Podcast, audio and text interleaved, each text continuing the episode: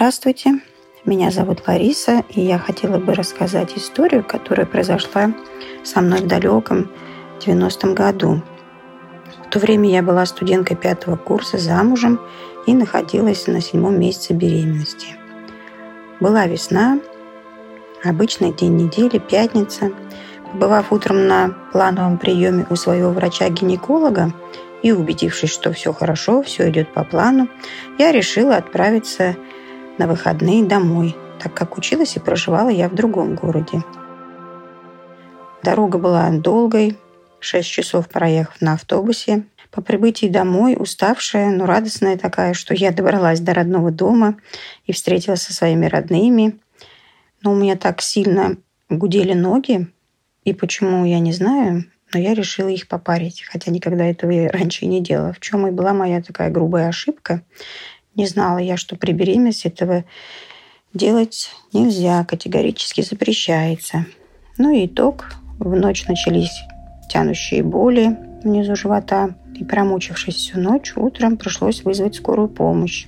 Меня сразу забрали в роддом, положили наблюдать на сохранение, как раньше говорили. Ну вот что-то опять пошло не так. Ждать больше и терпеть я, наверное, не могла ходила по коридору и просила акушерку еще раз меня посмотреть. Осмотр прошел, и почему-то все сразу забегались, меня положили на кушетку и куда-то повезли. Как оказалось, э, сразу в родильное отделение. Вот. Сначала в родильном отделении была всего одна акушерка и медсестра или, может, санитарочка. Ну, наверное, мой случай был такой сложный. И все это так долго длились, что родить я сама не смогла, плод не выходил. Пришла другая акушерка на помощь, потом еще одна, приходила еще и заведующая. Потом я уже видела около себя пятерых, по-моему. Одна вот э, из них разговаривала со мной. Помню, что гладила меня по голове. О чем говорила, я не помню, но знаю, что как-то это успокаивало, и они не давали мне заснуть. Все завершилось. Но кто родился, я не знала сначала. Новорожденный совершенно не издал ни звука. Единственное, я помню, вернее, я слышала слова, что мертвая не дышит. То есть мой ребенок не дышал при рождении. Вот они там все сосуетились, забегали.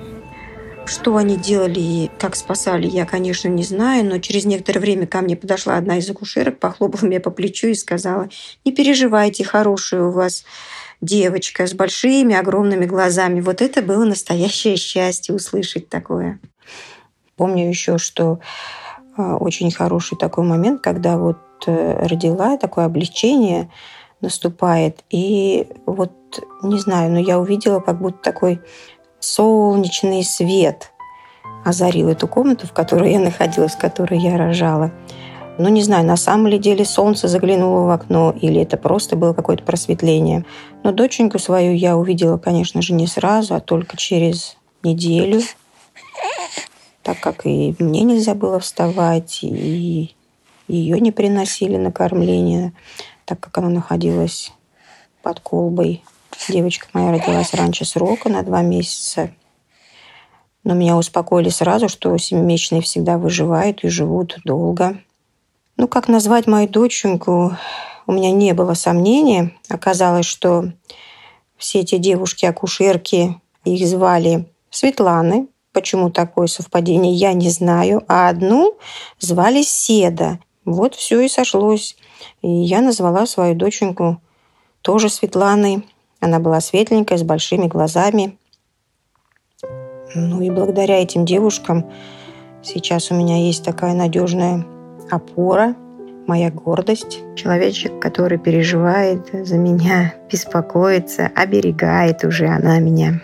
Но всегда в трудных ситуациях или когда наступают какие-то тяжелые времена, а их было э, в моей жизни немало, поверьте, сами 90-е годы говорят сами за себя, но я всегда в трудных ситуациях говорю, что все будет хорошо, все у меня получится, мы сможем. Это срабатывает, это помогает. Мысли материальные, и всегда, когда ты думаешь об одном и том же, это обязательно, обязательно всегда происходит.